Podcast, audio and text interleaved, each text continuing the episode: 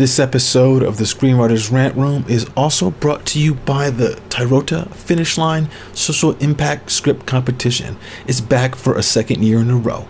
The competition will again celebrate film and television scripts that seek to raise awareness and inspire change regarding urgent issues with critical relevance across our society now, such as racial, gender, or economic inequality, climate change, drug addiction, the broken foster care system, gun violence, and much more. The competition especially encourages submissions from historically underrepresented writers. The Tyrota Finish Line Script Competition runs from January 18th through June 10th. Please go to Film Freeway and learn how to submit your script. This episode of the Screenwriters Rant Room is brought to you by the Finish Line Script Competition. In its sixth year, the Finish Line Script Competition is the only script competition run by ex literary managers. Six plus pages of actionable development notes are available to you, or you can submit your script as is. Scripts can be rewritten and resubmitted for free anytime throughout the competition. Over 40 mentors read and meet with the winners, and the competition staff itself works with many semifinalists on getting their material read throughout the industry. They are here to help writers succeed by improving your script along the way and making sure you get opportunities when your material is ready. So check out what's happening at finishlinescriptcomp.com, now open for submissions.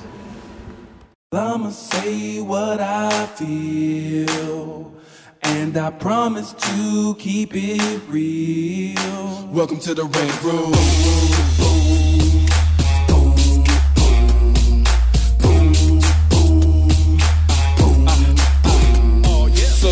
Be a rider, well you gotta be a rider Till your fears are diminishing, the doubts are behind ya. It's hard to grind and the business got me stressed in the Rant Room. We let that shit up off our chest. You know the street nerd has got no time for no caca Sass in class, yes that's Mr. Bolekaja Never have to guess when you're listening to Hilliard. He gon' bring more game than a shark playing billiards. It's all about the craft of screenwriting. It's exciting when you turn an outline into something enlightening. Your pen and words are like bullets in a gun. Write what you feel, say what you want Welcome to the Rant Room. Hey everyone, welcome to the Screenwriters Rant Room. This is your co host, Christopher Derrick, filling in for Hilliard and Lisa.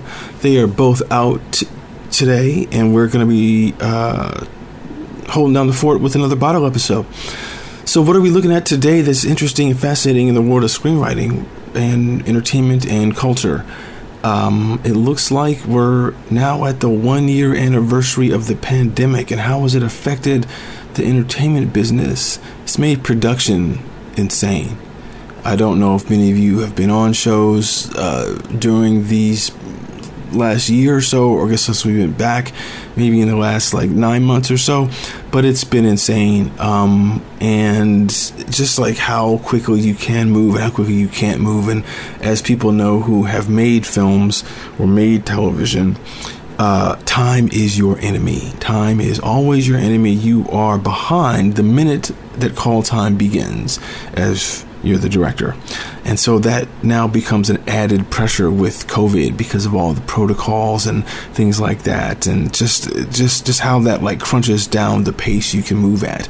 And are you going to be just spending so much money that's not going to be on the screen? It's interesting to see else what's happened is that we probably don't know what's happened to the movie industry yet. I do know that the theaters opened in New York this weekend. I don't know if they're open in California yet, um, and they're going to open up in Texas, obviously, because that fool uh, Abbott has opened up the whole state, and he said no more masks either. So, um, but that's important that Texas, New York, and California do open the theaters because they make up the lion's share of the of of the money. So let's see what happens in the next three weeks, month if give if Gavin Newsom decides to open up Los Angeles and the rest of California to go to the theaters. And, and, then the big question is will the audience come back? Or is the audience so used to just being a sloth at home and watching stuff on the couch? Or they really do they just want to get out of the house for the next, I, I don't know, six months? And then we'll see really what happens if it's just going to be event films that take up the theater and all of the indie films and small gems that we love and that, that truly push, push the boundaries of cinema are going to be regulated to to less and less uh, green light committees who get to say yes on that, no on that.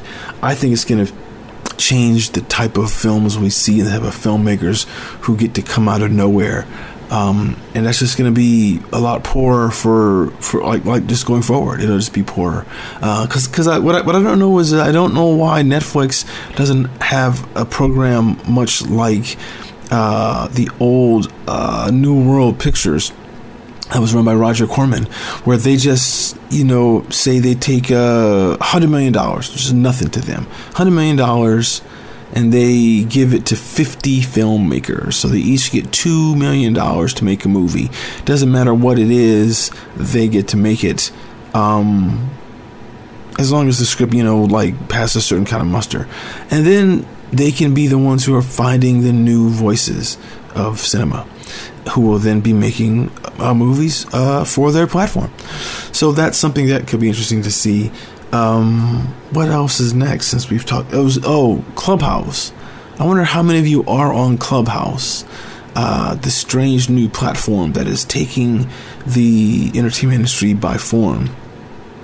Uh, it feels like it's some sort of um, it's like an AOL chat room where you're actually chatting as opposed to typing. I've only been on it a couple times.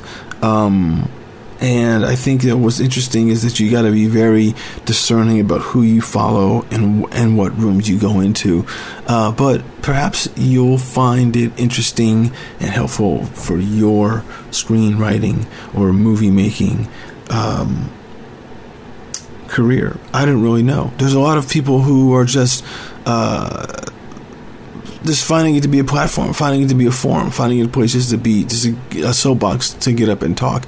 I don't know if that's the most ideal um, use of my time, hence why I'm not on that much. Um, but others might find it exciting and very um, informative and and um, elucidating. Who's to say? Who's to say? Next, I want to talk about maintaining momentum in your career, uh, particularly say if if you're a TV writer. What's important to know is that once you break in and you're in those early stages, you know, screen uh, staff writer, story editor kind of thing, do not let up on your reps. Continue to hammer them, hammer them weekly about getting you the next job, preparing you for the next job. It is it, is uh, to get you out on general meetings, to meet more people, to use your new found uh, do your newfound bona fides to open up doors for you. You shouldn't have a trouble getting meetings if you say, "Hey, I'm staff on this show. This is my client. Blah blah blah. They do this. They do this." That should open up a lot of doors for you. But it's up to you to pressure your reps. Do not think that they will be thinking about you. They will just want to be collecting their money and say, "Oh, you're straight." And that's not the case because the show could end. You could not get your contract renewed. You um, could have issues with the showrunner, and you want to leave. So there's a lot of things that you want to do that um, are about hammering your reps, and also you're paying them. You are paying them. And that means that they need to be working for you. And it could be like a lot of money a week that you're paying them that you're going, damn, that can be my money. So you make them work for that money. There'll be nothing worse than you finish your 20 like your 20 or your 30 or 40 week contract whatever it is and then there's no uh, uh, job set up for you or the next job or whatever it is um, or that you had enough meetings that you can go and pitch stuff or that you can get into development. There's so many things that that, that you can't rest on your role roles i'm not I have several projects that are, you know, that are ready to go. I just can't push them exactly right now because of the way the contract is on my show, but it's ready to go, and I'm still pushing for more and more stuff because you never know what can happen. Um, I think it's important to do that, and and I think that once you have been on a show, once you cracked that that that um, initial hurdle, um, you're proving to to a lot of people. And maybe if you just just have a manager, time to get an agent. Uh, or if you have an agent, you might want to get like a different agent. at one of the topper, top three, top four companies because you've just proven that you can be hired and that you can work successfully in the team. And you have got the showrunner, the upper levels, and the executives at the uh, studio and at the network who can say, hey, yeah, this person um, can deliver. This person is a good investment, which means that everyone uh, from the rep side saying, oh, this guy can make me money, or this girl can make me money, or just um, it's something that you cannot uh, slip on. It's so important to hustle even harder once you've gotten in, to hustle harder, as my friend Ron McCants always says. you know, uh, talent beats hustle. If if uh, I mean uh, uh I mean sorry, he always says hustle beats talent if talent ain't hustling, and that's what you got to do if you feel you're talented. But also you got to realize that I need you to take a strong inventory of your strengths and weaknesses as a writer and particularly value yourself the right way so you know how to do and get what you want for your career. Because no one is really really going to be looking out for it. Your employees i.e. your manager or your your agent are not looking out for their career.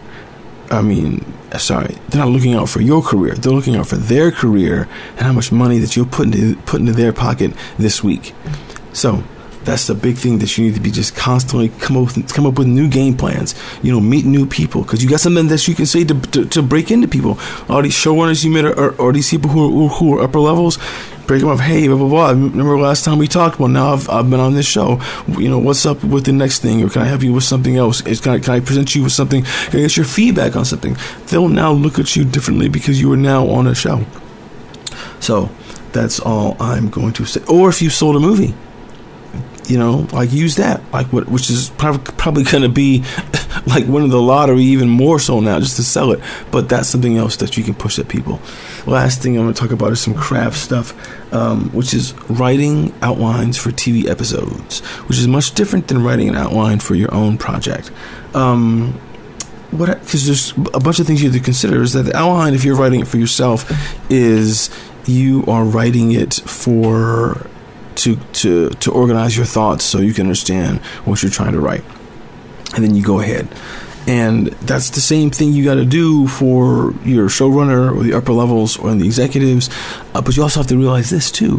What you're writing is a sales document that you're selling yourself as a writer and your ideas as a writer and you're selling the story that you want to tell for them so they get to read it. And you should always consider no matter if they the showrunner's been in the room if everyone has been in the room and they've heard like like your episode break everything like that they're not thinking about your episode when you give the outline to them. They don't know all the nuances and the details and all this stuff. So when you're writing constantly say to yourself what does the reader know?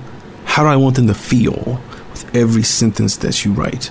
That is so so critical so and also write it with attitude like write it with a strong attitude to convey some punch because someone who's reading your outline does not know the story as intricately as you do because you spent the time, you know, like reading all the room notes and, and getting feedback from all the, uh, the upper levels, you know, outside of the showrunner, and, and do that. Talk to the second uh, person in the room, talk to the supervising producer, get feedback on it. So it's so clear that when the that when the showrunner reads it, he reads it and he or she reads it and gets the information conveyed about what the episode is supposed to be, and they have it so clear in their mind and feel that you are the absolute best person to knock this out the box and to make their job easier. It's all about making their job easier. So if they can feel the excitement and the emotional swings on the page, because then they feel comfortable that you're going to put that in the draft and that it's all clear what the story points are, what the setups are, what the payoffs are, and it all rolls out, and you have won that stage, and then they'll be able to get you on the script that much quicker. And that's when you get to really, again, it's all about proving yourself to be a helpful cog in the showrunner's design and plan for this show. So that's it for this week. If you have any questions, please email uh, at screenwritersrr at gmail.com, or there's a contact form on the website, screenwritersrr.com, or you can um, reach out to Hilliard at, uh, at Hilliard Guess or at Screenwriters uh, RR on Twitter. Uh, you can reach me at unauthorized CBD on Instagram or Twitter. Um, and that is it for this week's episode. Hope y'all are good. Talk soon. Bye bye. And I promise to keep it real. Welcome to the Red Room.